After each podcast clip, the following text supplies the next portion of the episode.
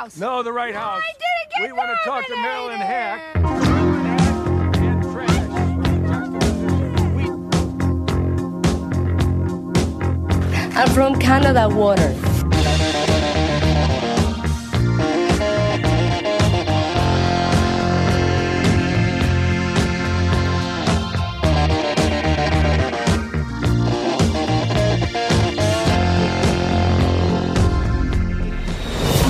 Welcome to New York. Anything to declare? I'm going to hang a high wire between the two towers of the World Trade Center and walk on it. Good luck. No matter where I was going or what I was doing, I was always searching, looking for the perfect place to hang my wire. Whoa. I need you to help me pull this off. I got just the guys. Now it starts. Hello and welcome to the This Had Oscar Buzz podcast, the only podcast that put Lady Marmalade back into the popular consciousness years before Moulin Rouge. Every week on This Had Oscar Buzz, we'll be talking about a different movie that once upon a time had lofty Academy Award aspirations, but for some reason or another, it all went wrong. The Oscar hopes died, and we are here to perform the autopsy. I'm your host, Joe Reed. I'm here as always with my Francophile co-host, Chris Feil. Hello, bonjour, Chris. Bonjour, Joseph.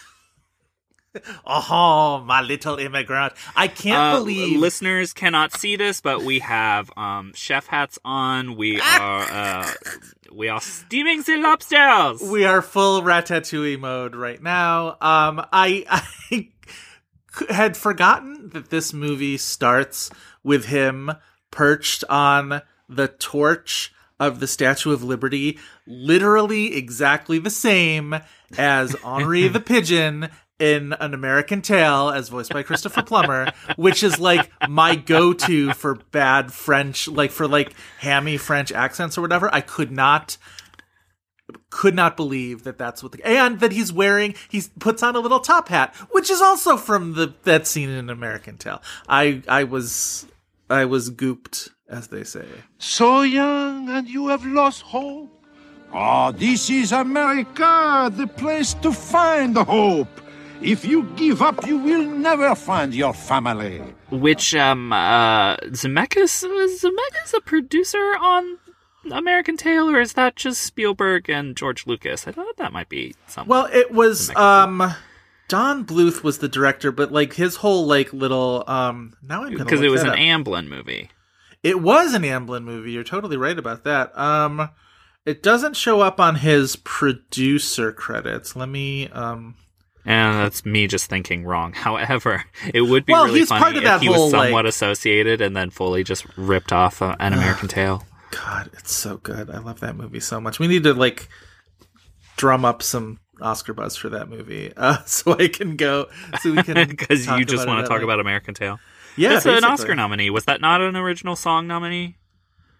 It was all right. Now I've got it on IMDb, so I can Probably for the wrong song because I'm sure that I, I would bet money right now that somewhere out there was an Oscar nominee, if not the winner that year. But It they was- should absolutely have nominated "There Are No Cats in America."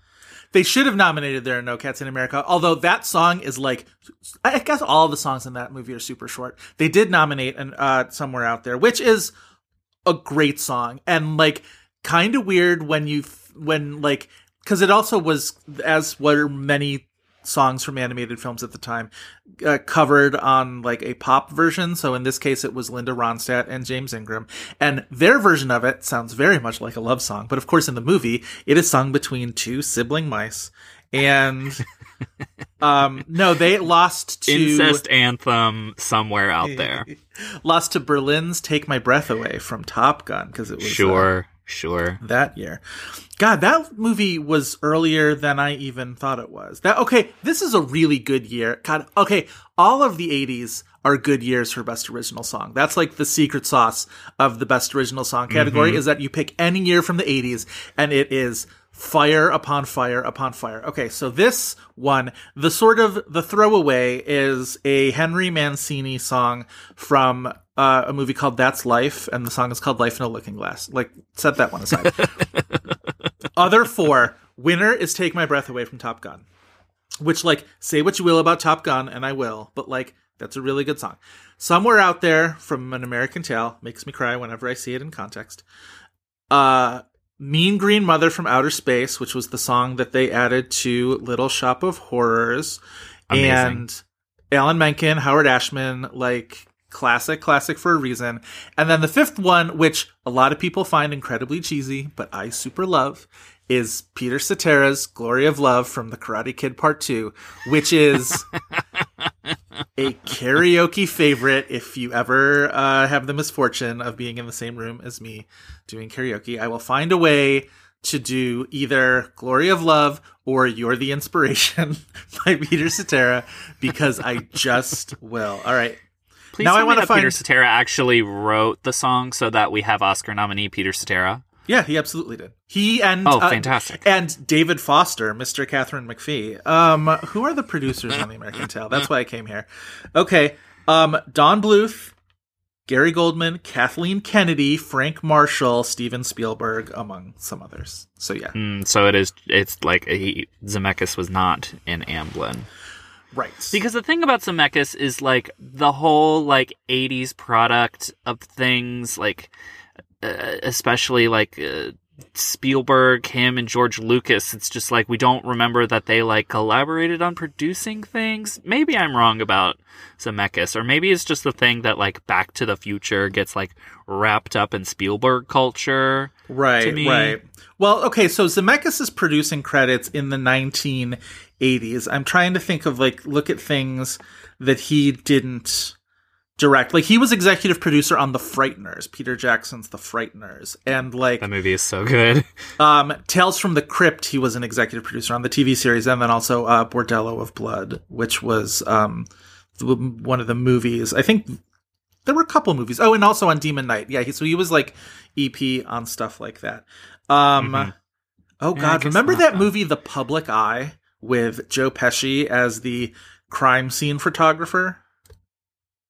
No. Oh God. Okay, so the poster is I've never seen it.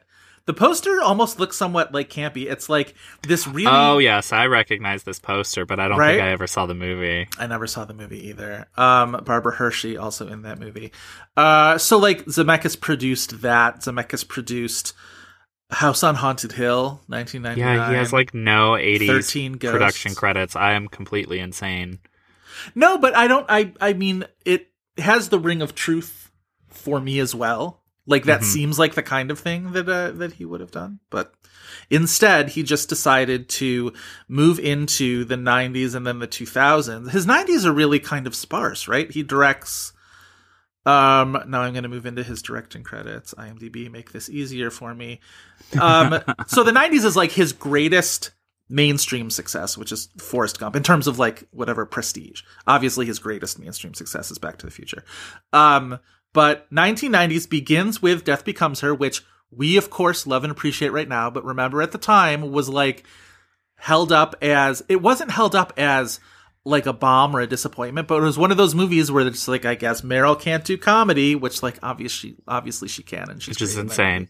But like the the the reaction to that movie um was out of whack. So Death Becomes Her 92, Forrest Gump 94, Best Picture winner, massive moneymaker, like changes the culture, whatever.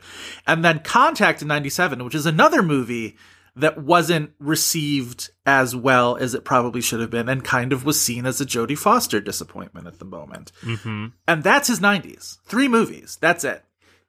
And then he moves into the 2000s, and like slowly but surely, every film becomes a little bit more of a stunt. Like What Lies Beneath famously films that in between Tom Hanks getting skinny for Castaway. But like Castaway, for as good as that movie is, is a stunt. Um, then it's Polar Express and Beowulf and Christmas Carol, which is like do you dare look into the dead-eyed, soulless, like CGI characters that we have created for you? The the between those three though, the animation does at least get better. Beowulf is a little bit of a screensaver. I will take your word for it. I will never watch a Christmas Carol. I I don't have I don't have the courage in me to It's do that. It's a decent Christmas Carol movie. That's fine. I can't look at it. I just I would have to go in. Uh, Sensory the Polar deprived. Express, however, is a scourge um, on this earth. Um, Beowulf is, uh, I, I mean, kind of cool. Like, I remember watching that movie. I was like, oh, there's definitely like a hard R version of this movie where they just are constantly Fucking. cutting away for this PG 13 rating. Um, It just felt like Beowulf was like, hey, wouldn't you like it if this like ancient whatever Norse epic, I don't know where Beowulf comes from, Saxony or something, like old, old, old, old Europe, right? Uh, Beowulf comes like post 300. Is it after 300? Yeah, but like this, like, you know, type of ancient epic, but it also has like, it's chasing like Lord of the Rings kind of vibes. But like, look at the thick, meaty thighs of these like ancient characters of literature. What if you wanted to fuck Ray Winstone? Right, exactly. That's exactly right. Or just like, or just like, what if you wanted to fuck like half of the like classic literature books that you read when you were in college or whatever? Like that's kind of a thing. Um, so though that sort of trilogy of Uncanny Valley, right? Then Yes.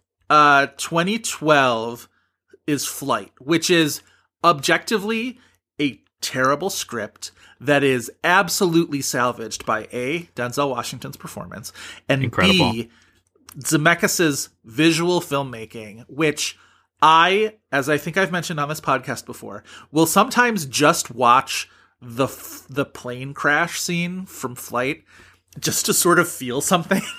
you know I mean? It is so terrifying and exhilarating. And like, I still, every single time when you see that shot of the upside down airplane coming out of the clouds, or that moment where uh, Brian Geraghty, who plays the co pilot, is just screaming, just like, all I see is houses. It's just like, it's such a good scene. It's so terrifying. And it, is the film he makes right before the walk and it's an interesting template because the because the thing with flight was you know Denzel Washington great performance. But the mm-hmm. thing with flight was the rest of the movie's kind of crap but watch it for this incredibly unbelievable centerpiece set piece that you have to see to believe and will like see it on a, as big a screen as possible and yada yada yada. And walk was like that times a billion which is you have to endure the the pitch for this movie essentially was even from people who liked it you have to endure everything else about it. An annoying lead character. It takes forever to get to where it's going. Whatever. But the It stars half- Pepe Le Pew. it sure does. Stars Pepe Le Pew in a season one L word wig. I'm just now imagining actual Pepe Le Pew like bouncing across the wire, like doo doo doo doo doo doo doo, and the cat, the poor cat on the. I think she got away. She's in the other building, and now she's got to. Anyway, um, endure all of that, get past all of that, because the half an hour or so when he's actually on the wire and And he's doing Zewalk. when he's doing the walk um is breathtaking and it is i will say as somebody who has seen this movie on a television right? Like i can't remember the first whether i had ever actually seen it in theaters. I kind of don't think so because it was in and out of theaters so quickly.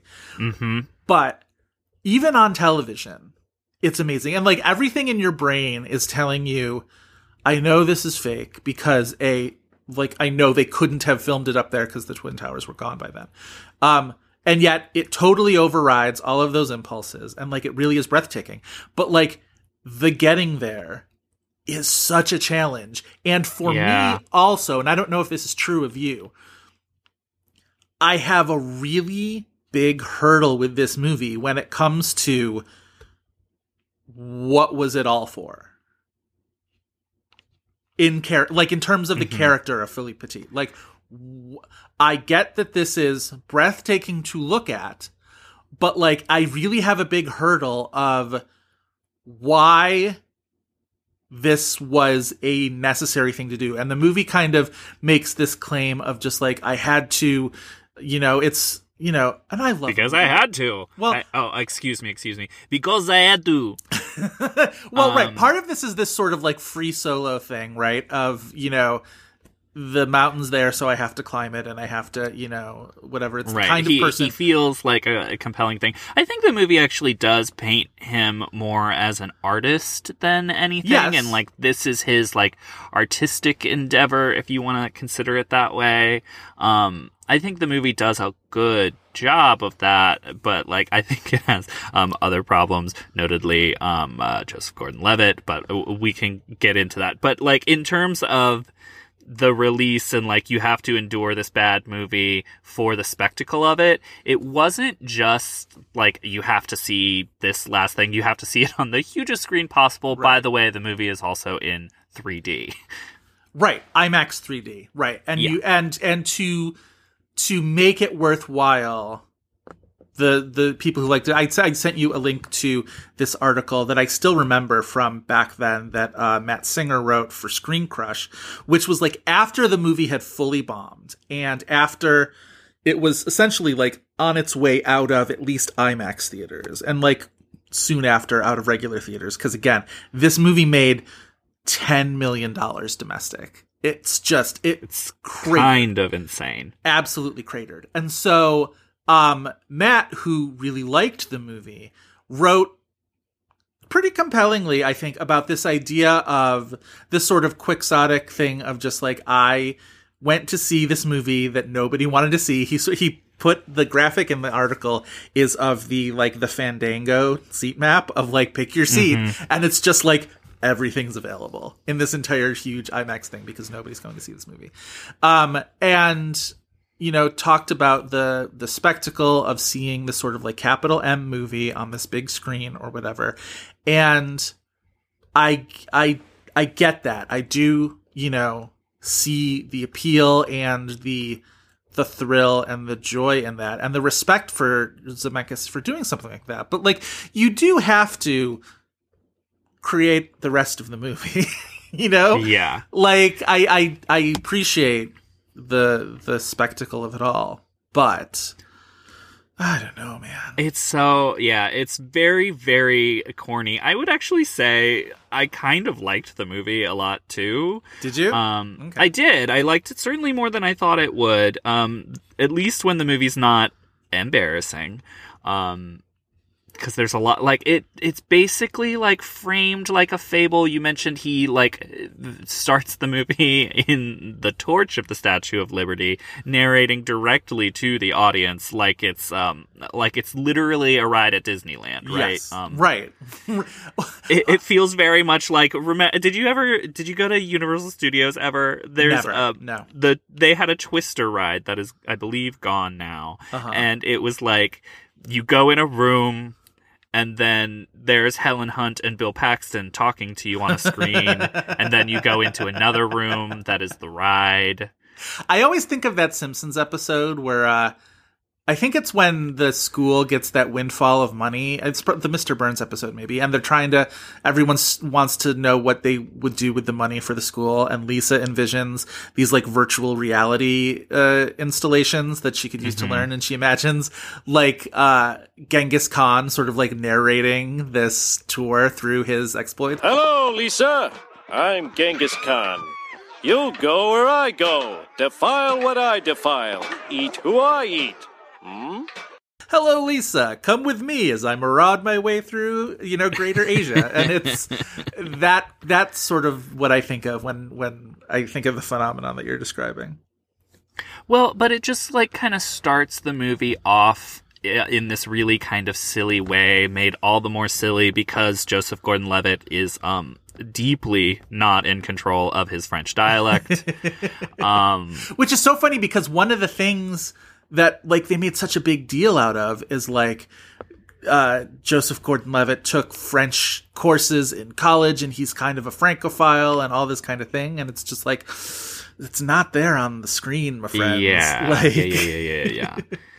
I mean, like, also knowing how to speak French does not make you Right. Uh, that is not a prerequisite for having a French dialect in English, Right. which is ninety nine percent of his dialogue in this Right. movie. Yeah. We can get into more in his performance once we're on the other side of the 60 second plot, but I feel like he's kind of actively the movie's problem. Um, Yeah, we'll go deep on Joseph Gordon-Levitt because I do have a lot to say there. Um, uh, I but would I, also say too, like it feels like this movie would be a lot more exciting up until the actual uh, High Wire Act. If it's it's structured like it's a heist movie, and Zemeckis doesn't treat it like it's a heist movie. yeah, no, Like because that- the first hour is played as this sort of like. like a French farce to the point of you kept keep expecting to see like a little monkey with a concertina in his hands, like in the corner of the the, the frame at some point, just like wearing a little beret or something. It's just like it's it's treating it with that kind of like cartoonish farcicalness, and it's just like I don't know if you know, and if again the the strengths of this movie are when it feels like a heist movie, and are when it feels like he's got this like little ragtag group with like James Badge Dale and like Ben Schwartz wearing the most ridiculous like wig slash mustache apparatus ever.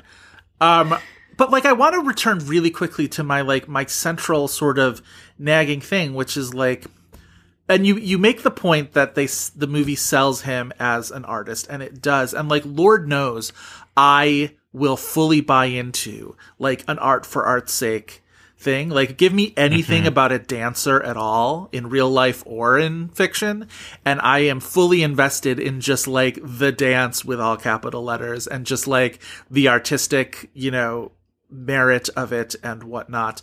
And even still, I'm watching this movie and I'm just like, so, like, you're putting your life in danger and like the lives of everybody who is helping you in danger and everybody who is on the ground kind of in danger because if like that w- cable falls and like anything from that shit falls like someone could get like seriously dead. And all this sort of stuff. And again within the milieu of like the twin towers which is this movie is aware of the historical gravity of that of those buildings. So it's weird then that it asks you to find all of this so kind of like whimsical or um like kind of heartwarming. Mm-hmm. And it's just like and i couldn't get over the hurdle of just like why what is all of this for if not for this sort of like act of aggrandizement and the movie kind of tries to sell where like he salutes the city and he salutes his audience and then at the end he makes this sort of like the movie makes this kind of ludicrous claim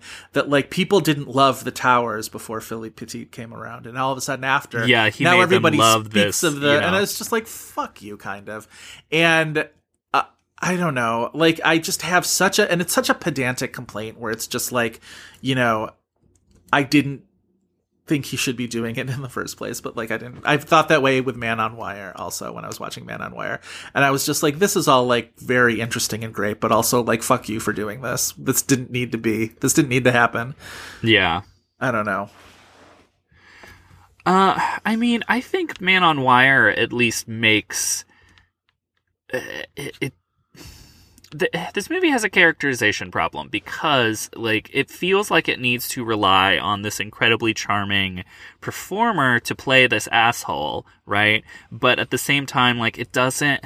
Maybe this is uh, where I kind of align with your thoughts like you don't understand the purpose of it and i think it's because we don't really understand the person and man on wire definitely um, paints the picture of him as a person as an individual as a character far better than this movie does Yeah. Well, let's let's get through the basics and then through the 60 second plot and we can sort of dive back in cuz I think it's uh, a, a conversation worth having for a movie that I still don't think I liked very much, but like it's got its moments for sure. We are, of course, talking about Walk, uh, directed by Robert Zemeckis. I will not keep doing this. I'm sorry. It's Zemeckis? too, it's too annoying. Uh, written by Robert Zemeckis and Christopher Browne, starring Joseph Gordon-Levitt, Ben Kingsley, Charlotte Le Bon, James Badge Dale, Ben Schwartz, uh, other people, many of whom are French. Uh, premiered September 26, 2015 at the New York Film Festival, opened the New York Film Festival in September of 2015, and opened days later uh, to a just sad. to an audience sad. of dozens. An audience of dozens, indeed. Yeah, like we said, ten million dollars at the box office. Uh, oof. All right, uh, Chris. What's the French version of Chris? Christophe. Christophe, uh, would you like to deliver a sixty-second plot description of The Walk? We All right, let me pull out my phone. Give you one minute on the clock, and if you are ready, we it begin. Uh, the Walk is a, uh, how you say, biopic about Feli Petit. He is a uh, street performer. He uh, wants to be a wire actor. So when he, oh, wire actor, what's an actor? Um, uh, he goes to the circus and Ben Kingsley is there and he wants him to teach him how to walk on a high wire. And at first he says, no, absolutely not. Get out of my circus. Um, he falls in love with this lady who sings on the street. Um, 30 they kind of have a romance, and but he decides when he sees that the World Trade Center towers are being built that he wants to walk on a wire above the t- between the towers um, in New York City. So they go to New York City. He gets a whole crew of people. They spy on the towers basically, and then he goes on the towers, and then he does. He's uh, he walks on the wire, and uh, then he gets arrested and uh, is uh, a legend. Trois, That is walk. deux, walk. un, time. Well done. We. Um yeah, it's like kind of structured like it's some kind of fable or fairy tale. It's very cutesy with the like fourth wall breaking direct address. Yeah. Uh, The shot where like he's he's bad. juggling whatever and like catches the thing in his mouth and then like bites down on it and has to go to the dentist and like whatever. It's just like it's so I don't know, goofy. It's goofy. What I thought was interesting because, like you said, the beginning of the movie starts off on the Statue of Liberty, and then later in the movie, when he's on the wire and he's sort of crossing over and whatever, and they have these you know, close-up shots of him, I was like, "Wow, talk about your all-time missed opportunities to have to have the classic uh, freeze frame." I bet you're all wondering how I got here. opening to a movie, which would have been like the greatest one of me. those of all time. Yeah, exactly. Um, because he's already giving that you know ridiculous the voiceover anyway, which is, boy. Um, wait, okay, so, so, you had seen this before we watched this. I had not. Did you see it in a theater in 3D? no, I didn't. Okay. I didn't. Uh, I was it was in and out that was like. so quickly. No, I also well the other thing about seeing it in 3D was a lot of the very early reports, and I think maybe I don't know how they screened it at New York Film Festival because they don't have an IMAX obviously there. Although I they do sometimes use the Lincoln Square Theater, and that does have an IMAX. It's the one true IMAX in New York City, and they could have screened it there. At the very least, they could have screened it for press there. So I don't know because I didn't go to that press screening. But like the big, if it was opening night at New York Film Festival, they most certainly had it at Alice Tully Hall, which is like a big sort of screen, but it's not IMAX.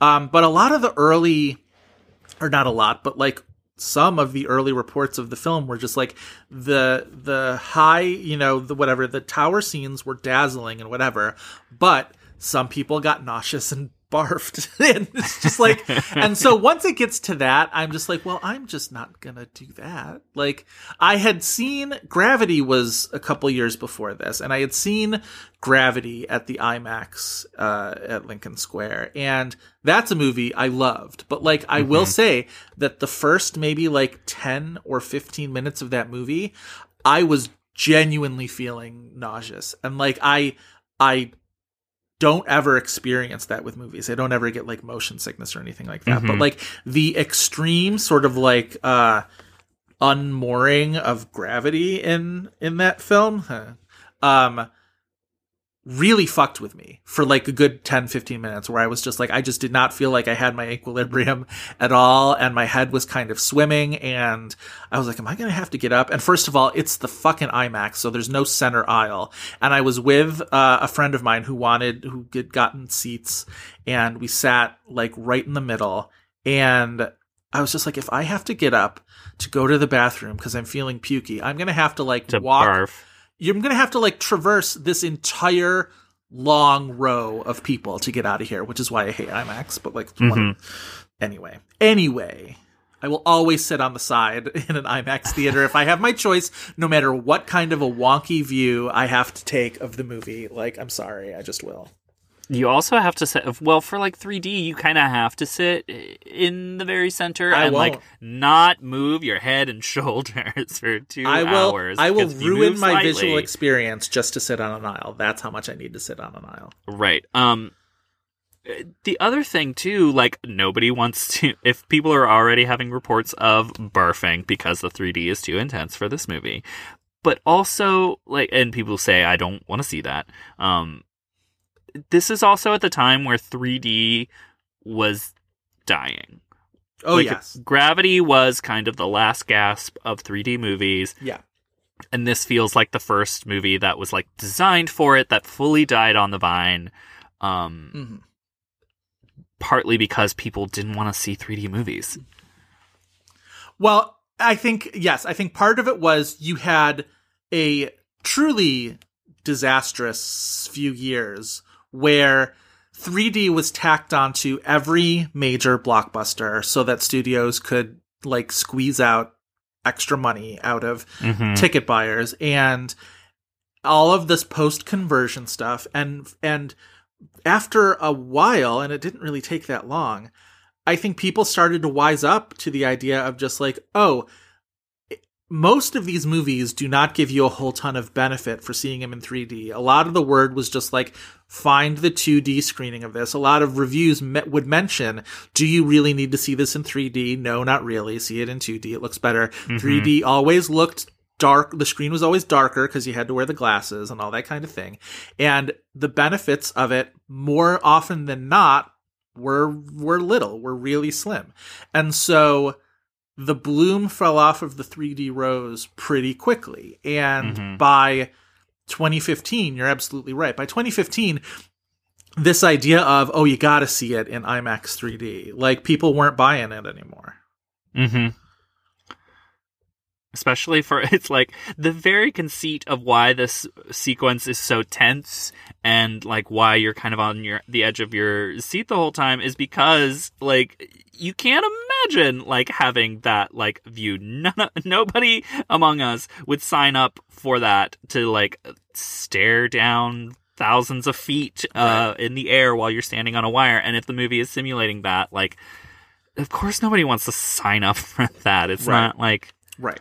Why don't why don't you pay extra money to feel, you know, utterly terrified and and I guess but I guess I mean on the other hand like what else is a horror movie but paying money to be terrified? So It's maybe for different some though. people- like yeah. I, as somebody who um that was uh, who does have a fear of heights, I was one of those people that was like, absolutely not. Yeah. with watching this movie in 3D. Um, Have you That ever went on your said- on your visits to New York City? Do you do the uh the tall building touristy stuff? I never have. I mean, not since I was a kid, um, and maybe just like once or twice. Yeah, Like I've never. the Empire State Building is different though because it's all caged in. It's it's packed with people, which like thinking of being in a packed space with other people right now Uh-huh. automatically is making me sweat. of course, Um, of course. uh, but it's like it's it's very stable, you know. Like y- y- there's not really a fear. It's very like- stable. I like that it's just like, don't worry, nothing moves worry, when you're up there. Nothing like sways. I mean, you do because it's very windy. Um, yeah, yeah. oh, It's it's never held an appeal for me, and I'm sure if I ever got up there and saw the view, I would be very impressed as whatever. And like, but like Empire State Building, Top of the Rock, Statue of Liberty, like any of these things where it's just like one of the you know, it's just like I I'm fine on Mother Earth. Like honestly, I'm fine. I one time got invited onto a little boat tour of around the city and like we went right up to the base of the Statue of Liberty and that was really lovely. That's about as much as I need touristy wise. Like I don't I just I don't know. I don't have that need to just like get to the top of the tallest building, which always feels like this kind of like primal human just sort of like, you know, why do we climb Mount Everest because it's there, like that kind of thing. It's just like, eh, who needs it? Anyway. know.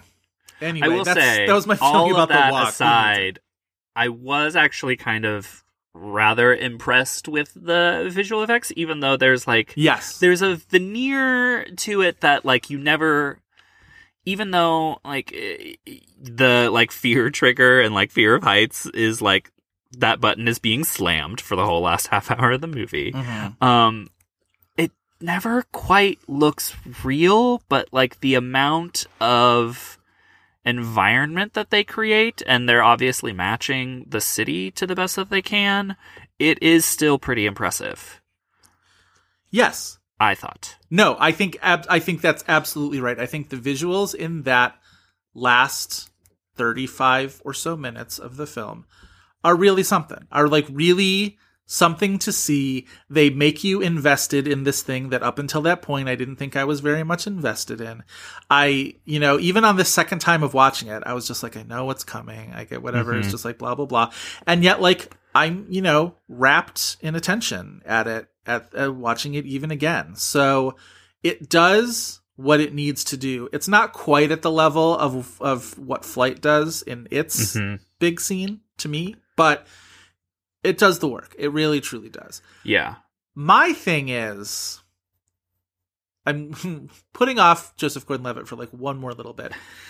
In the first hour of this movie, as like the team is getting put together and they start to make plans and and all this kind of stuff, were you invested in this team? Not in the least. You can't really tell them apart. I can't even remember his love interest character name. Um, Celine? watch I, don't know. Like I just assume it's just like it's like nobody. There is no Francoise? Like, characters in this movie besides her name Philippe is Petit. Everybody else just kind of blurs together to the point where even like his mentor, who's played by Ben Kingsley, so you think that he's gonna have some like impact on the movie because it's Ben fucking Kingsley. He doesn't doesn't do anything. Here's the thing with Ben Kingsley. Here's what I will advance about Ben Kingsley, which is fantastic actor, right? Like, uh, like I Yes. legitimately fantastic actor. Can't take that away from him. He's been amazing in so many movies. Uh, Gandhi, Bugsy, Schindler's List, Sneakers. For God's sake, he's so good. His speaking of cracked out accents, but like honestly, watch Sneakers for what kind of weird Bronx by way of I don't even know. Uh, he's he's doing in sneakers opposite Robert Redford. It's really amazing. But I think in the last, let's say, decade after House of Sand and Fog, which is another really great performance, he sort of, and not always, but he. I'm looking through his filmography now, but it's stuff like Shutter Island and Which he's good Um, at. And Hugo, he's great in. Sure, but all of those roles, even though they're not the same roles, like his function in these movies starts to bleed together where it's just like he is just the um the mentor, the the expertise, the the doctor, the caretaker, the whatever. Do you know what I mean? Where it's just like he's always whether he's a good guy or a bad guy, he's just the sage in one way Yeah. or another. Which is why certain things like Iron Man 3 I think are so fascinating, which is a movie that like really takes what you think you're going to get out of uh, Ben Kingsley even in like a villain role and like totally pulls the rug out from under you and I think it's so delightful and whatever. But ugh, I I just I think by the time I get to the walk I'm just like uh, well I'll you know this is I've seen this kind of thing from him before, right? It's it's movie also maybe doesn't need to be two hours. No, it sure does. Like when all of those things are not really working for it. Yes. Um I I think the stuff with the team should have been better and more exciting. I like James Badge Dale a lot. I love Ben Schwartz. I think he's so funny. And like do more with that. Do more with um that handsome uh French man who played his like friend who like definitely has more chemistry, sexual or otherwise, with Joseph Gordon-Levitt than Charlotte Le Bon does.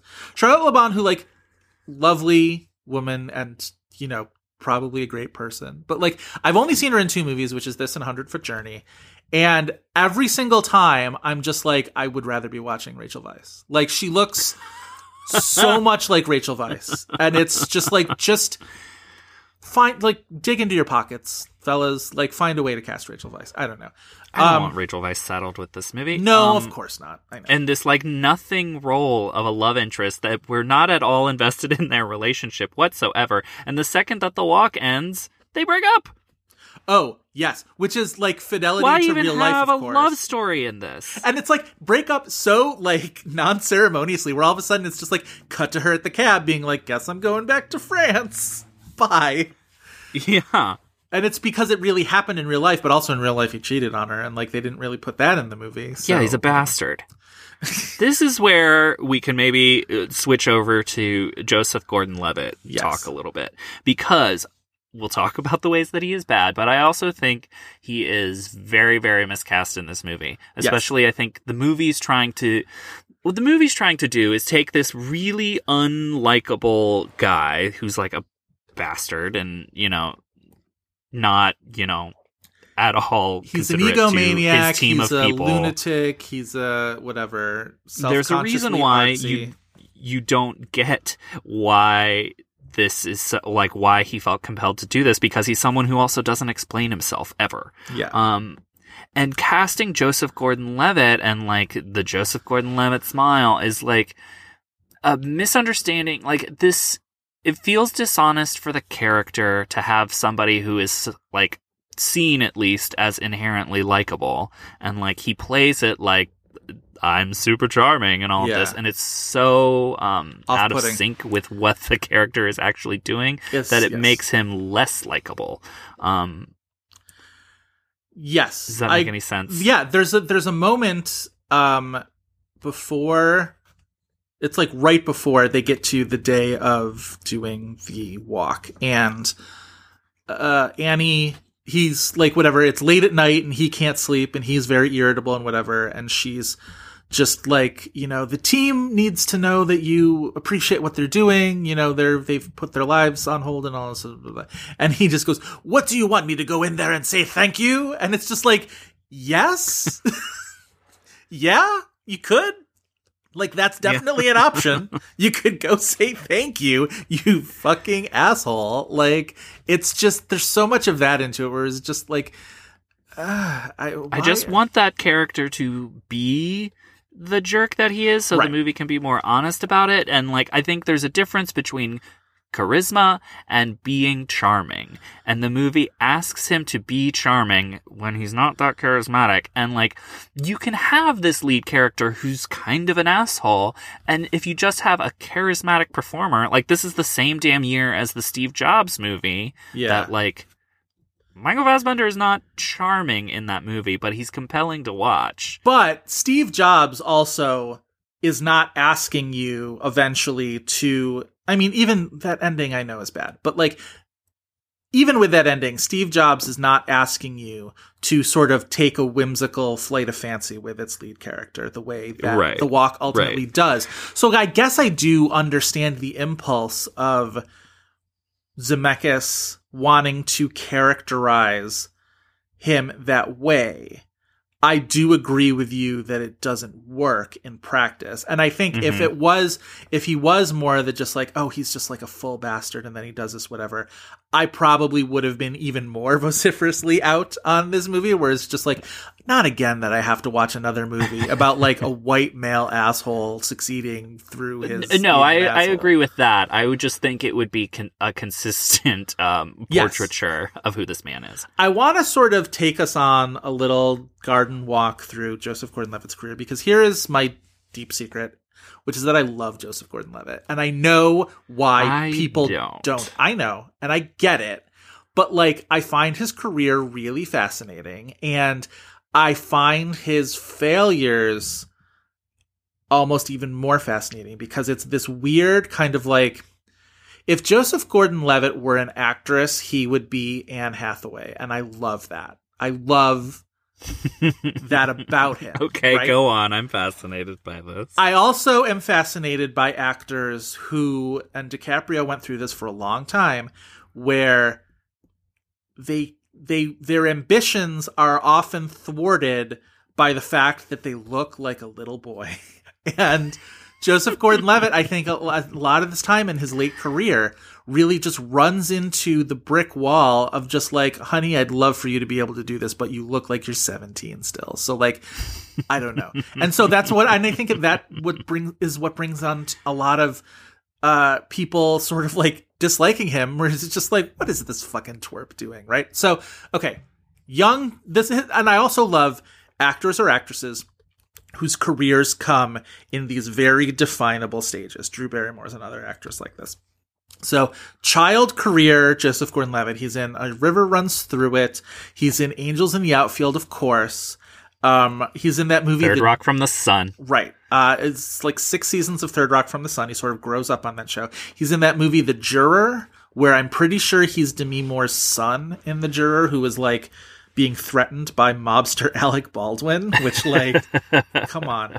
Um, and then he, after Third Rock from the Sun, he sort of transitions into this very brief kind of like teen star phase where he's in Halloween mm-hmm. H2O.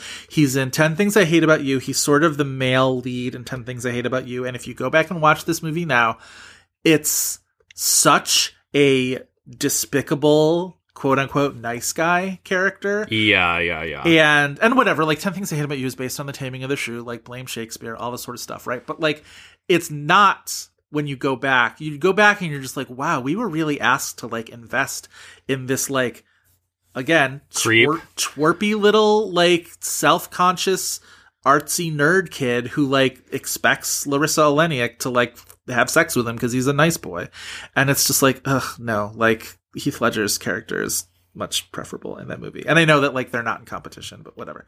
Um, then I would say that the next phase of his career begins in 2004 with Mysterious Skin, and that's the movie that like really changes the perception on him and sort of starts him on this really really interesting i would say. He's also in that movie latter days in 2003 where he's like he's a supporting character. He's one of the like like uh more obedient mormons who is like a jerk to the gay mormon. And if you are gay and of a particular age you definitely saw this movie because it was like just mainstream enough that you heard about it, but also like there are handsome boys fucking, and we like that about a movie.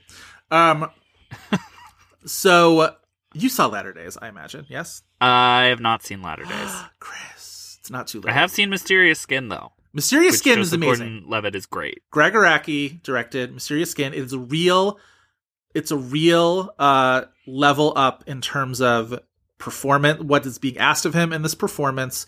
He's really good. He's very, um, he's he uses that boyishness again to his advantage because a lot of the deal with this character in Mysterious Skin is he's very boyish looking, but he is playing above his age both within the character and also like as an actor. So like it's it's really compelling. Then right after that he does brick which is the rian johnson sort of uh breakthrough movie which is very particular. It's high school noir in the most like literal way possible but I fucking love that movie and I fucking love his performance in that movie. And I think that's one of the, to borrow a term from uh, our podcasting friend Griffin Newman, Rosetta Stones of Joseph Gordon Levitt's career, which is like, if you are on board with what he's doing in Brick, I think you're on board with a lot of other things that he does later in his career that maybe not everybody likes.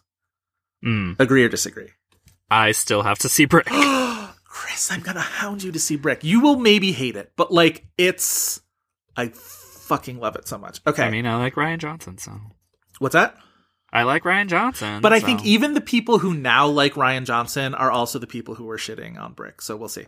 shitting on Brick. Um, he does a movie in 2007 called The Lookout, directed by Scott Frank, who is more most often a screenwriter. He did the big Elmore Leonard adaptations. He did uh he wrote the script for Get Shorty. He wrote the script for Out of Sight. Mm-hmm. Um oh there was one other thing. I was looking this up earlier where it's just Uh, like stop loss. He's in stop loss. Oh yeah, no, I'm I'm I'm going down the the Scott. Oh, okay. Oh, you're uh, Scott, talking about Scott Frank. Never um mind. for just because uh one there was a movie there he co-wrote the script for Malice, but that is that's more of a Sorkin thing. Oh, Little Man Tate. I was like, oh, he wrote the script for Little Man Tate. That's really cute. Anyway, Interesting. the Lookout's a really interesting movie. Joseph Gordon-Levitt's the lead in that. Matthew Goode is also in that movie and is like unrecognizable as this like um sort of like scummy like drug dealer maybe something is he's he's Sure. scumbag. Anyway, yeah, Stop Loss, which is a movie we talked about before in the context of Channing Tatum. Um, he's one of the three main characters. It's him and Ryan Phillippe and Channing Tatum, and Kimberly Peirce directed that one. It's really good. He's in Miracle at St. Anna, a Spike Lee movie that I've still never seen, and I didn't Because it realize that he was bombed and it. it got really bad reviews. That was that's a movie that we could end up doing on this podcast. In and out of theaters quickly. Yeah, Because I remember really thinking that, like, oh, it's Spike Lee, but a World War II movie, like two great, two great tastes that maybe taste great together, and apparently for the American public, it didn't. Um, and then I think you get to the then you get to the next sort of level of his career, which is 2009 with 500 Days of Summer, and then it becomes Joseph Gordon-Levitt, charming leading man, and Mhm.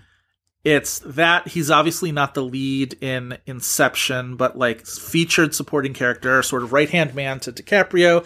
Uh, I think he's very charming in that. 50 50, which is his second Golden Globe nomination. He's only two Golden Globe nominations are for films with the digits five and zero in the title 500 Days of Summer and 50 50. Um, work on that, Joseph, for the next one uh, if you want. Um, I remember really liking 50 50. Yeah, 50-50 is great. Like 50-50 is genuinely so much more. You think it's going to be this like dumb Seth Rogen uh comedy, right? And it's so much more affecting than you think it's going to be. Uh Anjelica, Anjelica Huston's, Huston's really great. great. Yes, absolutely. Um he's in Premium Rush. He does The Dark Knight Rises obviously, which is like it's annoying, but it's not his fault that it's annoying that at the end of the movie Right. they make him say that his middle name is Robin. Christ almighty.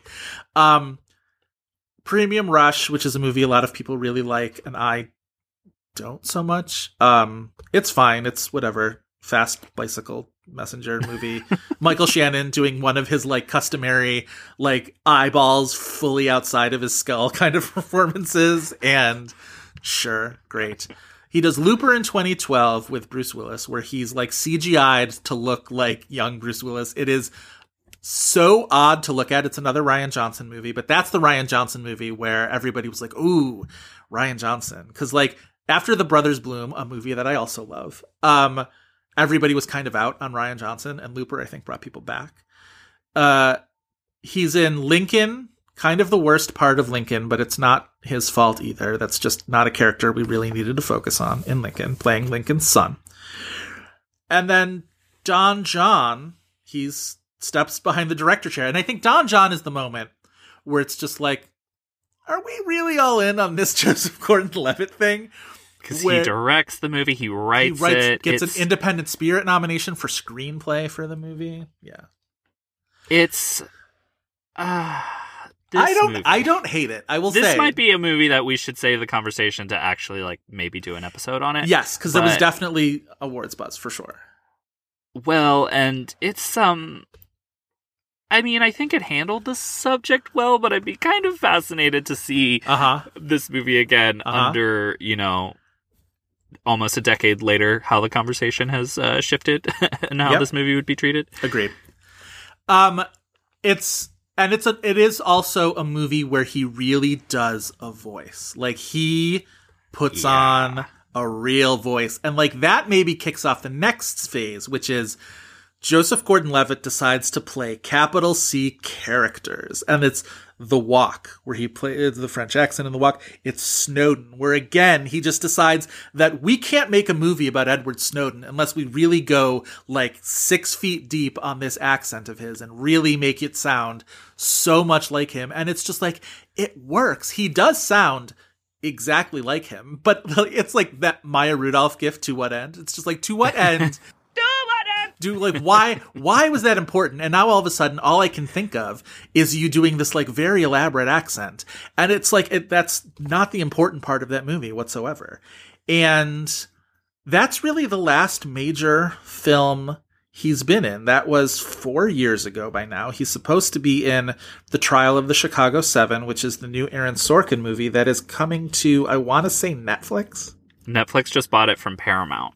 Thank God, because I want to see a movie, and that like I will always sign up to watch an Aaron Sorkin movie, good or bad. So, um, although God, Aaron Sorkin and Joseph Gordon-Levitt together, like, Oh, this cast, this cast. Um, I'm doing the Bob the Drag Queen Peppermint X over my mouth, not the fracking. read it, Uh, read it for us. Oh my God, it is a cast. Oh boy. Um, I mean, there's there's some great people in Sure, this cast. but, yes. like I'm not. I I- I don't know how high I'm gonna be jumping to watch this. Um, uh, Joseph Gordon-Levitt, Eddie Redmayne, Sacha Baron Cohen.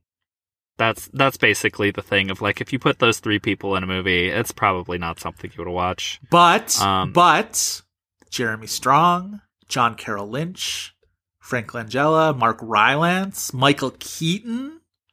I, I, William Hurt, I may be in. I maybe I'm in.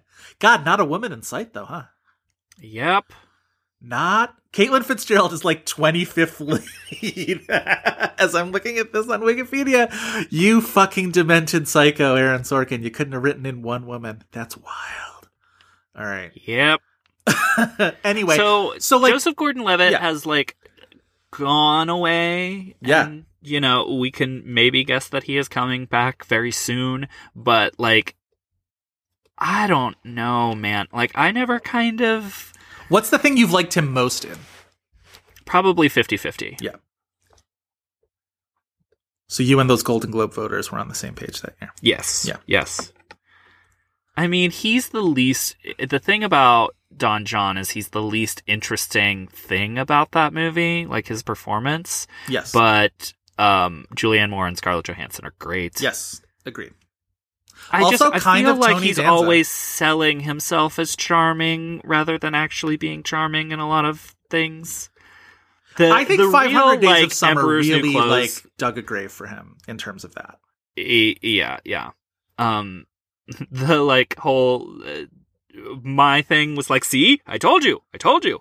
Um, was when because like uh, I don't think that it's still like in the ether, but remember when they announced Guys and Dolls as a Oh, remake, and I think it was him and Channing Tatum. Yeah. And it was like, yes, put him in a musical. He can sing so well. Do you remember? The Lady Gaga Christmas special with the Muppets. Yes, I watched it I did not. I decidedly did not. he came on for a song with her, which why? Why? Um, and he's not a good singer. I mean, he's an actor. He's not, you know, he's, you know, he's not a singer. But like he was also being sold to us as like this guy could be in a musical. But I Um, think that's part of his skill is that he makes you believe he would be good in a musical. He fools you in that way. I think that's I do think that is his thing is he's he really does not feel like he does not seem to think like there is any kind of role that he can't do. And it's and I don't think it's a he's not lazy about it. He will work at it. He won't just sort of just like lazily take a role. Like he will to a fault a lot of times dig into a role and really like work it and work at it and bring the acting, you know, all his acting talent to bear on it and whatever. And Mhm. I think sometimes that gets gets you brick, which I think is that's a, definitely a character that you really bore into, and you you know make sure that everything. That's another uh, one where like the his vocal patterns are very particular in that movie and whatever. And it sometimes it works that way, and then sometimes it's you know something like Snowden or The Walk where it's a distraction and it is, Mhm. you know un it's it It's makes the movie so silly and like I get that it's supposed to like this uh, Zemeckis' take on this material is very like lighthearted and like a fable which I I get the idea of trying to distinguish yourself somewhat from the like seriousness and the gravitas of Man on Wire right. but it's just so goofy um Yes. It's really hard to it's really hard to get past the goofiness of it. You're totally you're not wrong. and like just like we were saying the um like when the walk came out we audiences were tiring with 3d i think you could probably make the same case for joseph gordon-levitt Oh, yes, absolutely. um so it's it, it's just another one of those things that the audience decidedly were like we do not want this and that's why the movie bombed I want to see 500 Days of Summer again. Maybe that'll be one of the things I watch while I'm still in quarantine. I want to see if if I still like it. I did like it a lot when it first came out, and then the backlash hit that movie hard. Or remember that like Zooey Deschanel was at the like center of this hurricane of like manic pixie dream girl. We hate her. Blah blah blah blah. blah. And and she was able to emerge from that and I still really like I ended up really liking her on New Girl and all this sort of stuff. So it's just like I want to see if I go back into 500 Days of Summer and it's A as good as I liked it the first time or B as bad as its detractors sort of now have placed, you know, that's the box that they've placed it in, which is this sort I of like movie- garden state box. Like it's kind of built into the movie, right? That it ultimately critiques its lead character and his like outlook on women and life and whatever. Yeah. But I don't think it does it as uh, rigorously as the movie thinks it does. No, it ultimately characterizes Summer as oh she's she's more complicated than you think. She's not this idealized figure, yes, but the complication is just like she's sad. And it's just like, oh, Yeah. that's interesting. How, wh- what, how, and why is she sad? And it's just like, oh, she's sad. She just like she's just sad, and like it's just it. And it's just Mhm. like, do we want to maybe explore that in like a very character based way? You have this very talented actress playing her, and it's just like, no, no, she's sad. It also has one of my most, even when I first saw it and liked it, uh, one of my most hated endings of all time, which is Minka Kelly shows up and as his sort of like the you know the girl he's going to move on with. And of course, she introduces herself, and her name is Autumn. And then the credits roll, and I was so angry, just angry, Dumb. dumb, Stupid. stupid. Don't do that. Don't do that. Women are seasons. also, it's just like, uh, uh, like I get like your next girlfriend's going to be winter, fine, but like, what's your next one? How do you close that loop? There is nobody named Spring. There just isn't. I'm sorry. There's just like I'm. That's just unsustainable. that is an unsustainable quirk. You dumb, dumb decision. Um, but like, so I want to see that again. I want to see where I come down on it. Maybe I'll hate it as much as everybody else seems to. Um, but like there are parts of that movie that I find very charming. I think Joseph Gordon-Levitt singing uh Here Comes Your Man at karaoke in that movie is very charming. And I will be surprised if I still don't feel that way watching it again. Um I also really like him in Inception. I know that's not like an actor's movie, but like Uh, I gotta tell you, I rewatched Inception recently because uh, I thought, you know, maybe we would see Tenet. Um, never Yeah. gonna see Tenet. yeah. Um, I'm never going back to a theater until yeah, I whatever. I Anyway, know, I, I know. rewatched Inception.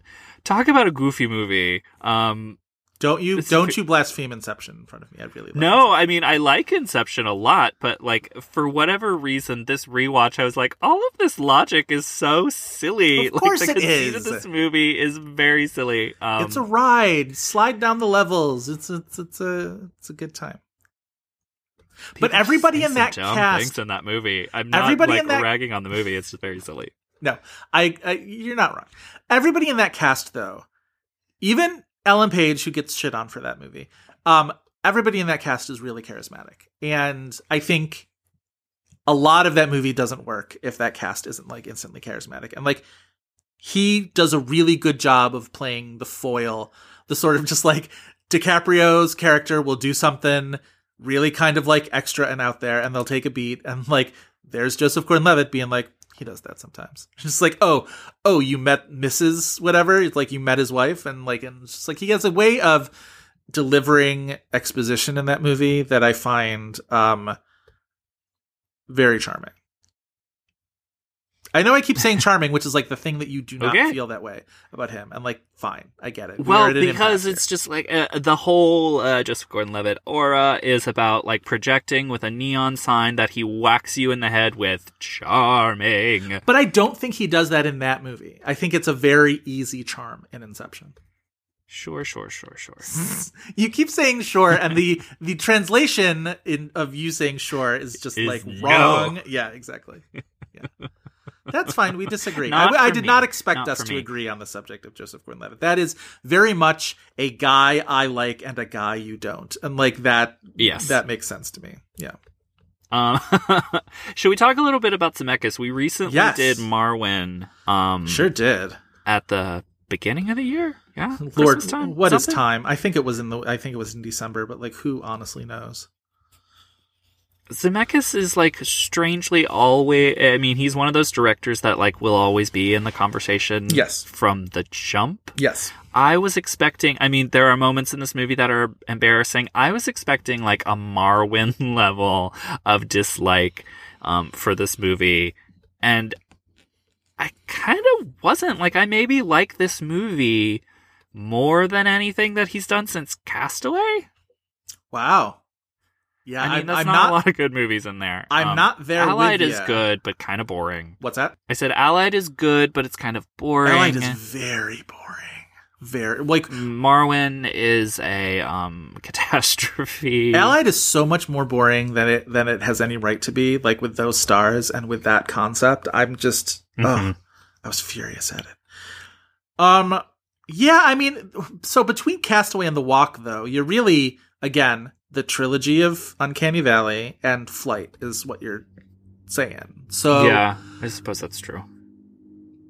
yeah, Zemeckis is a really interesting. His highlights are such highlights. Like Back to the Future, Who Framed Roger Rabbit, Romancing the Stone is so good.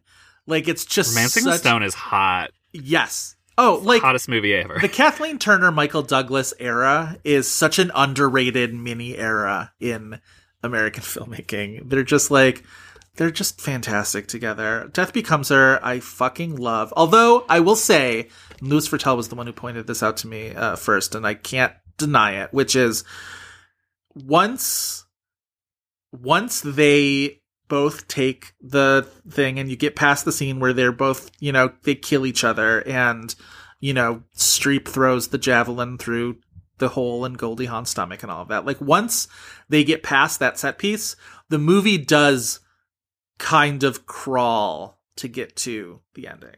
And that's Some type of conclusion. yes. Like that it's is still undeniable. really visually interesting though. Like it's Yes. one of his more visually interesting movies because like still at the end of the movie you have like um Isabella Rossellini going like full mad woman. Yep. You have the two of them uh, on the roof of that building looking like gargoyles. Isabella Rossellini in Death Becomes Her to the tweenage person that I was at the time.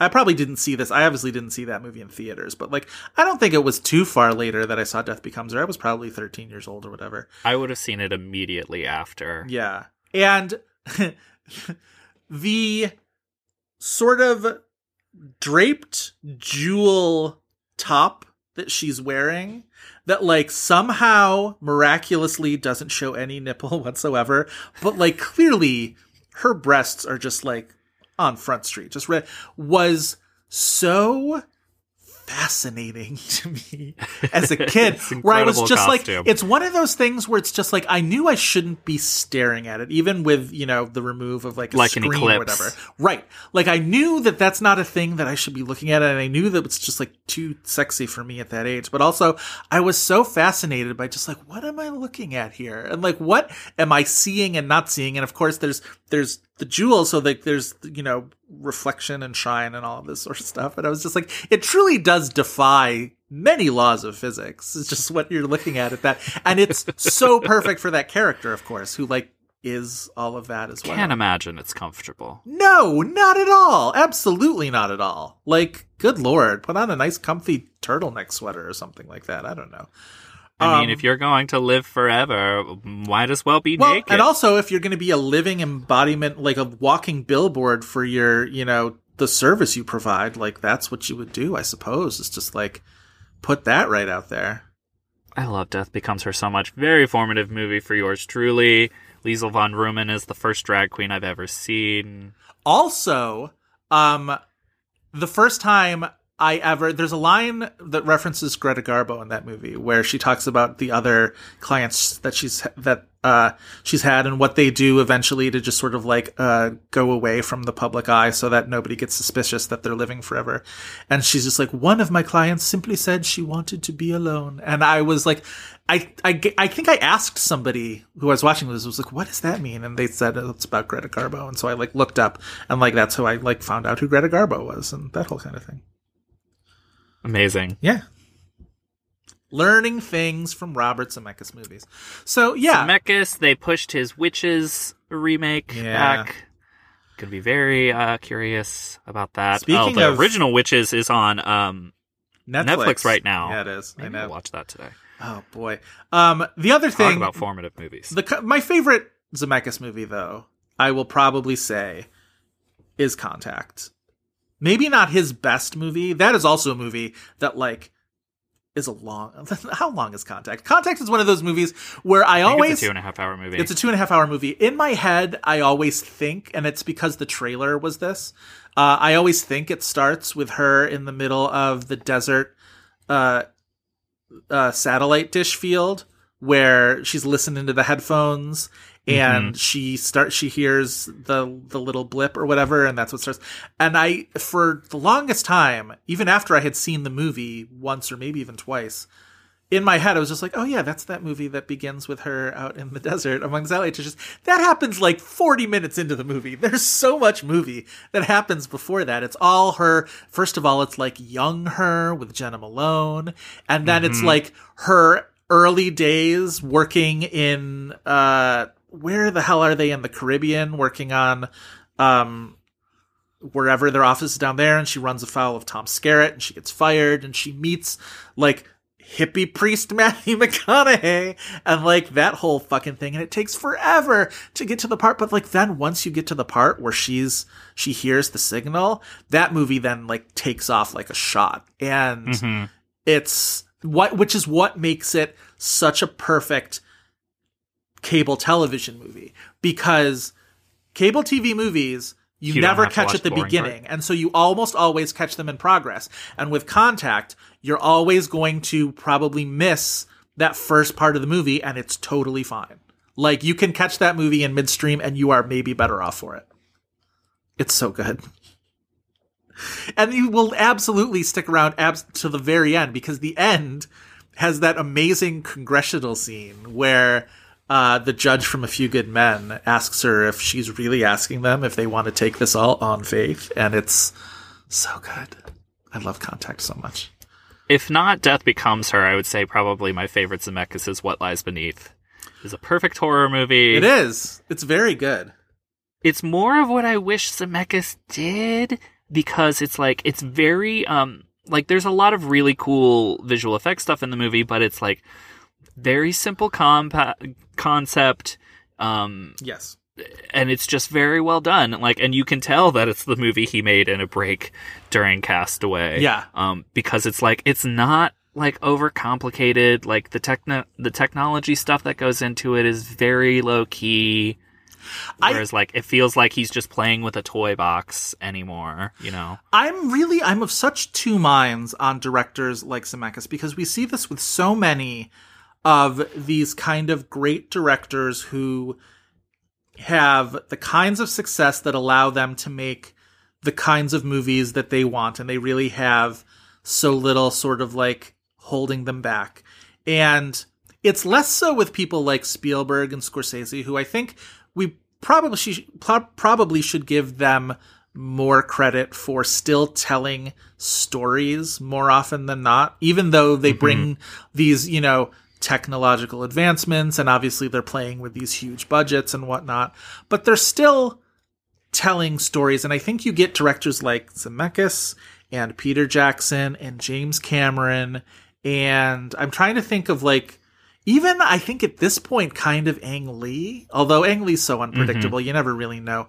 He still will, you know, pull in his back pocket and pull a lust caution out there or whatever. But these directors these directors who will reach a certain point and decide that like the thing that I'm going to get really into now is pushing the medium forward and and specifically the like technological limits of how we film and present movies. And that's what they're going to do. And all of their movies are going to be about sort of pushing this envelope forward. And on one level, I'm like good. That's ultimately going to end up filtering down into all the other filmmakers. And like these advancements will eventually like make everything better slash more interesting give everybody a bigger wider sandbox to play in. And like that's all very good but i don't get any enjoyment out of watching them do it i don't get the enjoyment out of avatar or Mm-hmm. Billy Lynn's uh, long halftime walk, or the walk, or you know what I mean, or the, Yeah. the the Battle of the Five Armies, or all this kind of stuff. And it's just like happy that you're all working with like frame rate and you know digital filmmaking in whatever way, and cool. But ultimately, I want to watch a story. I want to watch a good story Yeah. being told. And I know people will be Or, like, like, you want Avatar's a these story, tools- like. Yeah, well, and also I think Avatar is like one of those examples that actually does kind of use it to a real narrative effect. But it's such Um, a bad story. it is. But uh, sure. Um I should rewatch Avatar. I will not. yeah. to like talk about visual effects a little bit this year. This was the thing that kept the walk in any type of Oscar conversation um, for a long time um, because it made the uh, visual effects shortlist and it didn't eventually get nominated. But to your point about um, just like you want to see it these visual effects serving a story in a really interesting way. This is the really cool year that Ex Machina won visual effects. So satisfying. So opposite huge things like Fury Road, The Martian, Force Awakens, uh, not the fracking symbol, The Revenant.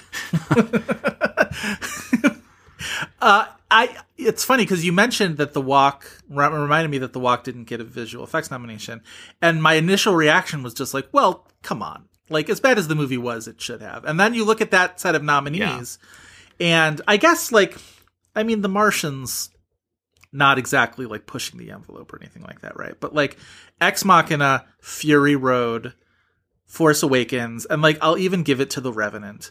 Like it's tough to the bear. it's tough to yeah sure yeah it's tough to argue with that field. It's tough to be like well but the- For a but- movie but that the walk for a movie came and gone from theaters. exactly exactly.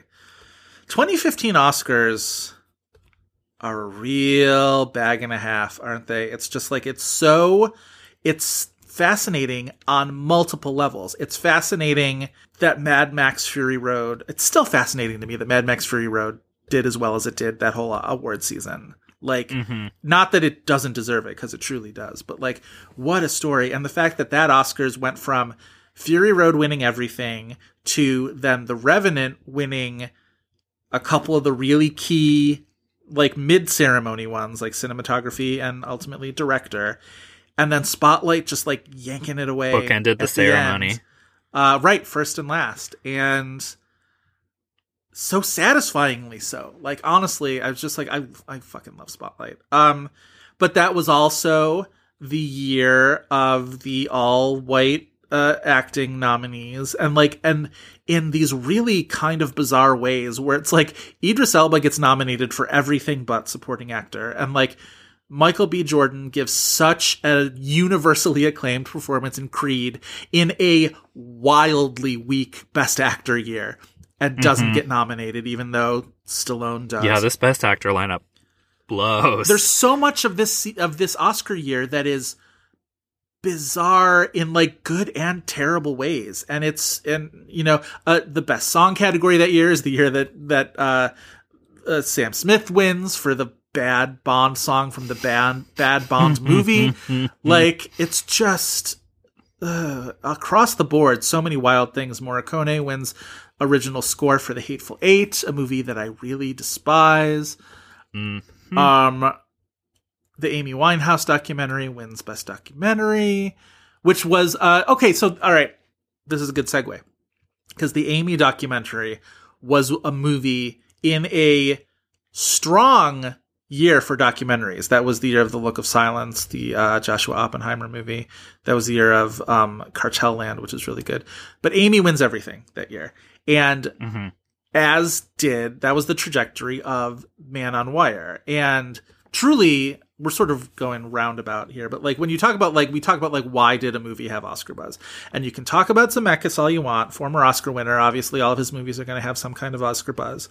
You can talk about Joseph Gordon-Levitt, but like The Walk had Oscar buzz primarily because Man on Wire was such a huge Oscar favorite. Like Mm-hmm. the that movie won every single possible documentary award from critics, from precursors, from whatever. Everybody was on board for Man on Wire. And it really you just sort of expected that the walk was going to draft off of that pretty easily. And it's a good documentary, but I remember even at the time people being like, "Why is this the one that's winning everything?" Yeah. Because I feel like that was a really wasn't that the year of um that wasn't the year of Exit Through the Gift Shop, right? That was 2010. No, Exit Through the Gift Shop is older. Is older? No, Exit Through the Gift Shop is 2010, and Man on Wire is yeah, 2008. it's not. It's older than 2015. I mean, Oh yeah, yeah, yeah, yeah, yeah. No, I'm I mean like the 2008 documentary year. Um. Oh, it's interesting. Maybe so. It's co uh, nominees that year were the Werner Herzog movie "Encounters at the End of the World," which I did see in theaters, and that's that's one of the movies. It's a very good movie. It's about um uh sort of like Antarctic uh deep sea exploration or whatever. Um, but it's one of those movies where like the Werner Herzog voiceover becomes very funny where just like every single thing is just like just like observe this in in in uh now i'm doing french i can't do i can't do a werner herzog accent um Uh, nah, I can't do a Werner. i can't either it's it's a Um, flaw but every single thing is just, just like listen to him say science words all day long. It's science it words. Very funny. yes it's science words but also every single sentiment ends up as and one day we will all be destroyed by the end of the planet. Like that kind of thing. It's just like every single thing becomes this just like existential despair. It's so great. Um, the other big uh, documentary though that year was trouble the water which i think that was a movie that a lot of people were like can't this movie get something? That was the uh, post hurricane katrina documentary. Um, but no man on wire wins everything. Directed by james marsh who uh, went on to direct The Theory of Everything. And also, I still can't believe this movie actually got released. Do you remember? Did you? You didn't see The Mercy, did you? Right? Uh, okay, I know what this is, but I can't think of it. What is that? 2017, James Marsh directed it. It's the um sailboat around the world movie with uh Colin Firth and Rachel Weisz. Screenplay by Uh, Scott okay. Z. Burns, directed by James Marsh, like right after The Theory of Everything. I remember like having this on my little spreadsheet of like movies to look forward to. I was so Oh right. Yes, I know this by the poster. I kept expecting it to play like um uh Tiff I think it was cuz I think it just was like hanging around in a can for like over a year and or it's like the type of thing that shows up at Tribeca. sure but it didn't even do that. But then I I was just like I kept waiting for it to like finally show up at a festival or like get released. And then the next thing I know is I was like oh was that released 2 years ago? And I just never knew it. And and it just got such a inauspicious release, but like Colin Firth post Oscar, Rachel Weisz Oscar winner, James Marsh post Theory of Everything. Like it's so bizarre that it just Maybe it's nothing. terrible. Oh, I mean, I'm sure it's terrible. Um, but I was like, oh, this is, and again, this is why we do this podcast. These movies that look pristine on paper is just like it's got everything going for it. um based on a true story, you know, overcoming adversity. Like this was in the wake of All Is Lost, even though All Is Lost didn't get the Oscar nomination, but like Is all lost. is all well it was for the mercy apparently um so yeah man on wire huge huge uh oscar winner. What were- where where were you on that movie? I, I'm I, probably the same exact feeling that you were just expressing of it's like, okay, this is fine, but not like steamrolling yeah. good, you know? right. I mean, compared to the walk, it's at least, you know, you understand there's an internal Philippe Petit. Yeah. yeah internal momentum to it right yeah There's also something about, I mean, again, we, I think that the visual effects are impressive, but it's also like rose tinted glasses, um, in like the New York City skyline. Like, obviously, there's a sentimental air to the movie because of the Twin Towers and 9 11. right But the f- actual photos that they use in Man on Wire are way more like, um, when he's just this like speck from the ground, like that kind of a thing. Oh yeah, it's like the poster of that movie is this very sort of. It's got to be a helicopter shot of mhm. um him on the wire in between the towers, and he looks so small you can like barely tell that it's a human being, and it's it's really effective, honestly. It, yeah, it's much. It's a little bit more like naturalistically effective of like the kind of achievement that he did, and like how terrifying it is uh, versus like this movie that makes it feel a little plastic. Um, I'm going to bring up an element of this movie that I'm going to want to hear you speak on because I can't, and that is the bird. Oh my god, I I forgot about the bird. Don't don't forget about the bird, or else we're history is condemned to repeat it. Like if we have to, we have to remember. So stupid. It is the worst CGI. It is. He's It's literally bad. laying on a on the wire, which kill me now. Yep. Um. Yep. Awful. And then uh the a bird flies up and like looks him in the eye. And it's such a close up and the bird is like sub hitchcockian levels like in the like many decades since the birds we apparently have not progressed past the way of being able to shoot a bird in close up without it looking like it's made of fucking play-doh. It looks so dumb. Maybe the bird is the reason why this didn't get the visual effects nomination. honestly it would deserve it. Um It's also at the point too where he's like going back and forth several times. We and, don't like, need this police, whimsy at this We point. love that. yeah Um, but it's just like get off that wire, get it over with. Get don't bring in a fucking bird Get at this point. wire. Yeah. Yep. No, every single time he decided that like to take a knee on the wire or to kneel on the pole that he's using for balance so that he literally like both of his knees are on the pole so he's like not even on the wire at that point. I was just like i hate this. I hate watching this. I hate the feeling that i have while i'm watching this. Please stop everything you're doing. Yeah uh, I- final thoughts? Any kind of I, I the the bird was sort of my i was sort of going through my notes and i think that's most everything. Oh no. Um he walked up to the roof of the tower that first time. The part where he sees the door open and he and he scoots into the little you know back service staircase or whatever. And then the next thing we see he's like emerging at the at the roof of the tower fresh as a daisy and just like i i have had friends who have had like fifth fourth fifth floor walk-ups where I've like, no, let's just meet at a place. Like I'm just not gonna I let's meet at a restaurant or somewhere. I'm not going to do that. I I have never been faced with this choice, but like I always think about it living in New York. I'm like, what if I started dating somebody and it turned out they had like a fifth floor walk up? Like what would that choice be? Because that is how much I fucking hate climbing stairs. And that's five stories. That is not walking up the entire tower of the World Trade Center. And it's just like, you're not even gonna, like, not even gonna have a seat, not even gonna, like, take a break. no, like fuck that. I hate that so much. Maybe he shouldn't be walking wires and he should climb a wire to not have to go up the stairs. Indeed. Indeed. Um Bird Yeah. is bad. Bird is bad.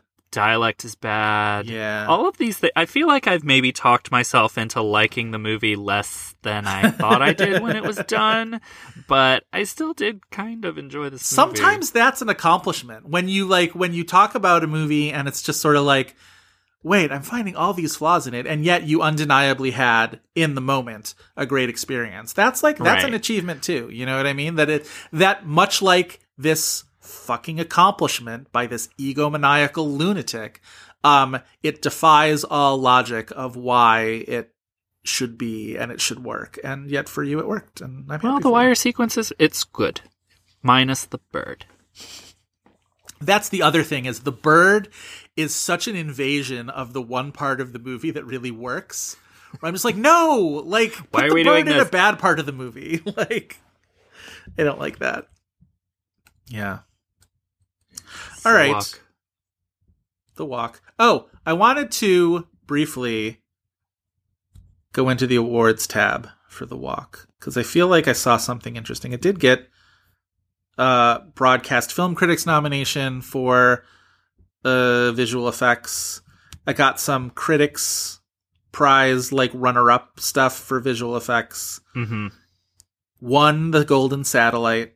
So, you know, not too bad. I thought there was I guess I I thought there was something else in there, but apparently not. Um oh, it did get a nomination from Online Film and Television Association for Best Movie Poster, and that is one thing I wanted to bring up, which is the poster for this movie is great. The the the you know ground view straight up the tower is great. The teaser trailer, the regular trailer for this movie is kind of like whatever, but the teaser trailer, which is you're you're following that shot that goes right up the building from the ground and like it's going and going and going and you get the sense of just how high this tower is. And in the teaser, as it's doing that, there's like block text that is rushing at you where it's just like from director Robert Zemeckis, the director of, and then it's like Back to the Future and Forrest Gump and whatever and Flight. And and then finally you get to the top and it's just wordless Joseph Gordon-Levitt walking out on that steel girder, that rusty fucking steel girder. Um and sort of like uh has like shakes for a moment and you and you, you sort of I remember the audience that I saw that teaser with sort of like gasped for a second. And then he you know goes on one leg and kind of whatever pirouettes uh into the thin air or whatever um is a really really good teaser. It's a real it's like everything that is best about that movie hmm condensed into a very sort of like brief and punchy uh teaser. And i wish that we never got an actual trailer because the trailer sort of demystifies by by like by its Broke function. the spell. Yeah. Yeah kind of. Because you heard Joseph Gordon-Levitt speak. yeah i mean yeah.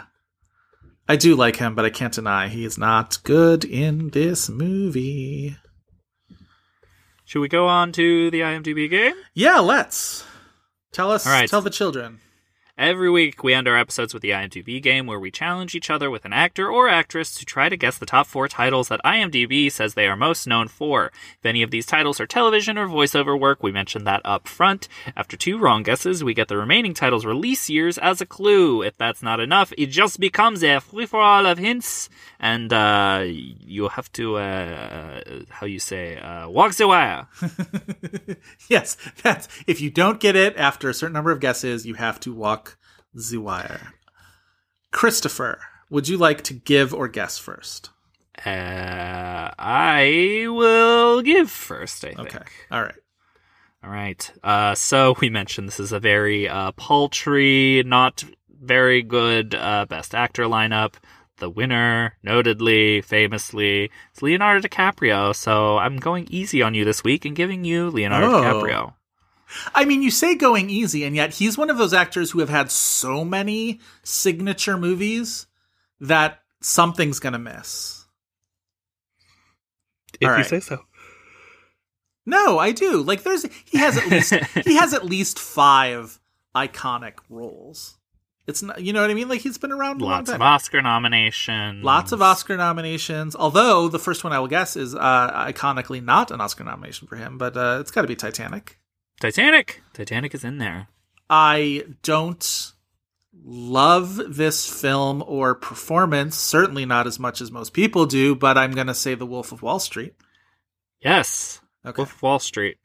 All right, those are the those are the slam dunks. Now it's IMDb usually is pretty reliable for the big Oscar nominations and wins, so I'm going to say The Revenant. No. See, this is where it gets interesting. Yeah. Yeah. Usually the Oscar winning performance is on there. Mm-hmm. I think it makes sense for DiCaprio. A, people don't like that movie. B, like He's got a lot of competition. there's just more famous stuff than that movie. Like that movie fully doesn't exist anymore. Yeah, it's funny, but it, it's you're right. Um, Inception. Inception. Okay. All right. Okay. You have one more. You only have one wrong guess. I feel like it's another Scorsese. Scorsese. Scorchese. Um, I'm flipping a coin at the moment between Shutter Island and Gangs of New York, and I'm gonna say Shutter Island. Incorrect. Fuck. Okay. Well, that's Uh, two incorrect. Shutter Island is great. I love that. I love his performance, but your year is 2006. He is a uh, duly appointed federal marshal. Okay. Oh, I was right about Scorsese. I was just wrong about the film. It's The Departed. It is The Departed. It's not Blood Diamonds. It is, in fact, The Departed. What if it was Blood Diamond? How What awful if? would that be? I would truly have to uh, say Bling Bang to that list if he was on there for Blood Diamond. Yeah, The audacity of you reminding me of the line "Bling Bang." I'm always going to do it. What else? What else am I going to say when the movie Blood Diamond comes up? Like, what a great Jennifer Connelly performance. No, I'm going to say Bling Bang. Wait, All right, DiCaprio. God, I can't believe I had to go to hints for DiCaprio. That's so embarrassing. I'm taking it easy on you, he says. Exposing your ignorance is what you mean. All right. Um, as we've mentioned before, this is not the first Robert Zemeckis film we have done on this podcast. We covered Welcome to Marwen before. One of the stars of Welcome to Marwen, who we have never done on the IMDb, IMDb game before, is Ms. Leslie Mann. So, ah, Chris, give me Leslie Mann. um, I'm gonna say blockers. Nope. Okay, um, She's very up. good in blockers. Blockers is very good. wonderful in blockers. Yes, knocked, Knocked up. Up. Knocked up indeed. This is forty. Yes, two entries for playing the same person. Uh, knocked up, and this is forty. You got him. Um, This is forty, by the way. Excruciating. I I saw a little bit of that again. It was on one of the cable channels. I never Recently. actually saw it. It is horrible. It is absolutely. Who was I texting? Was it maybe you? Where I was like casting um Jason Segel as the person, like the hot, like canonically hot personal trainer who is like functions in the movie is to like draw her eye away from her husband. And casting that as Jason Segel for as handsome as I like Jason Segel is handsome, but like that is the most egregious bit of friend casting in a movie I have maybe ever seen. It's like, who is our epitome of hotness character? We literally are the biggest filmmaker in like biggest popular filmmaker in America. We could have our pick of anybody. Who are we going to choose? We're just going to choose our friend Jason Segel. It's just like, all right, you're out of control. And that is truly Judd Apatow is out of control. And this is 40. It is the most navel gazing thing you're ever going to see in your entire life. And yet, there is one good scene with Leslie Mann and Megan Fox out at a club dancing to Nicki Minaj, and it's what it's the only thing that I will stand by in that movie. Fantastic. Um, Anyway, you're two for three. I don't. Uh, I hope that the forty-year-old virgin is in there, or I I hope that it's not in there. And she's only got the one scene, so I'm not gonna guess that just yet. I also don't think she's in it for the bling ring. I'm gonna say the cable guy. It's a good guess, but it's not the cable guy. Okay. She's All gotta be like third billed in cable. So you have years now. Your two missing years are 1997 and 2014. okay. Uh, 97's got to be George of the Jungle. It is. I can't believe you remembered that she's in George of the Jungle. I like that movie. I've never seen it. I never think about it. I've never it's seen it. stupid. It is certainly a key text in the Brendan Fraser hot fucking piece of man 90s like story that we're all that we were all told. uh, It's peak hot 2014 Brendan Fraser. is it because I'm trying to think of things that she's like higher billed in. Is it the Cameron Diaz movie with a generic title? I forget what it is. Because it's one of Cameron. Diaz's last movies. Yeah, it is. It's horrifyingly, sadly, one of Cameron Diaz's last movies. It is Cameron Diaz and Leslie Mann, and who's the third? Do you remember who the third is? Uh, the Not Brooklyn Decker, even though it's basically the same kind of template as Brooklyn Decker. It's um model. Sports Illustrated. Uh, why do I want to keep saying Gigi Hadid? It's um, Kate Upton. it's Kate Upton. It is Cameron Diaz's third last movie. She only made two feature films that were released after this. Oh boy. Do you want to take a gu- do you want to take a guess? Um, Annie. Annie is her last. Annie is the last movie Cameron Diaz ever made. It's so sad. And um, that's not the year of the counselor, is it? No, The Counselor was 2013. Her Ah. last three films are all 2014. So The Other Woman, which is the title you couldn't come up with, was April of 2014. Annie is November or December 2014. I can't remember. December. Christmas movie. And then this one that you're not thinking of was like July. July of Hmm. 2014. Trying to think Mainstream of what the last comedy movie. starring one of, of a name I literally just mentioned a few minutes ago. Oh, it's um sex tape. Sex Tape with Jason Segel, a movie that discovered the cloud and was very frightened of it. yeah. It's a weird 4 for Leslie Mann. That's why that's why I selected it cuz uh Knocked Up and This Is 40 make a ton of sense and then George of the Jungle and the other woman kind of don't at all. Well, Disney Plus. I bet that's a Disney Plus thing. Oh. People are looking up George of the Jungle. That's interesting. I love Is that you brought up Disney her Plus. Am I? I mean it's a Disney movie, right? Isn't it? Yeah. Yeah. No. Now let yeah? me look at the poster and see if there's the telltale little uh maybe like not. a TriStar movie. All right. Anyway, no, I'm gonna look it up. We deserve to know, our listeners deserve to know whether George of the fucking Jungle is a Disney movie or not. like Um, Hollywood Studios. Yeah, Walt Disney Pictures. Fantastic. Yeah. All right. It's a good episode, Chris. About a Great episode. Zewak. That's our episode. If you want more of This Had Oscar Buzz, you can check out the Tumblr at thishadoscarbuzz.tumblr.com. You should also follow our Twitter account at had underscore Oscar underscore buzz. Chris, where can the listeners find you and your, how you say, stuff? you can find me on Twitter. Uh, Twitter, not Twitter. uh, Crispy Feil. It's F E I L. Also on Letterboxd under the same name. Yeah, I'm on Twitter at Joe Reed, spelled R E I D. I'm also on Letterboxd as Joe Reed, spelled the exact same way. We would like to thank Kyle Cummings for his fantastic artwork and Dave Gonzalez and Gavin Mevius for their technical guidance. Please remember to rate and review us on Apple Podcasts, Google Play, Stitcher, or wherever else you get podcasts. A five star review in particular really helps us out with Apple Podcast visibility. So please write us something sweet en français, s'il vous plaît. Ooh, that is all for this week, but we hope you'll be back next week for more buzz. Again. Now, are you ready to go and find your family? Yes! Chantal! Take my little friend to immigration. You will find your family there. Everyone goes through immigration. I would take you there myself, but then I would never finish my statue. Oh, Henri, you said never!